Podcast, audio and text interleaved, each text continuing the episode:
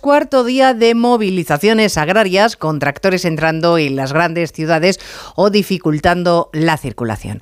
Más allá del debate que desde luego existe entre el derecho legítimo a la huelga y el derecho de los demás a seguir con su actividad, Causa ternura ver los bandazos con los que el gobierno se está moviendo en este asunto. En solo 24 horas, la vicepresidenta María Jesús Montero ha pasado de calificar a los agricultores como ultraderechistas que buscaban tumbar a Pedro Sánchez a decir que comprende las movilizaciones y que al campo hay que cuidarlo.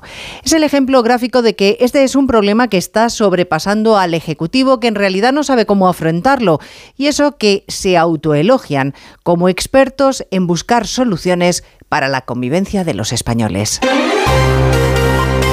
Onda Cero.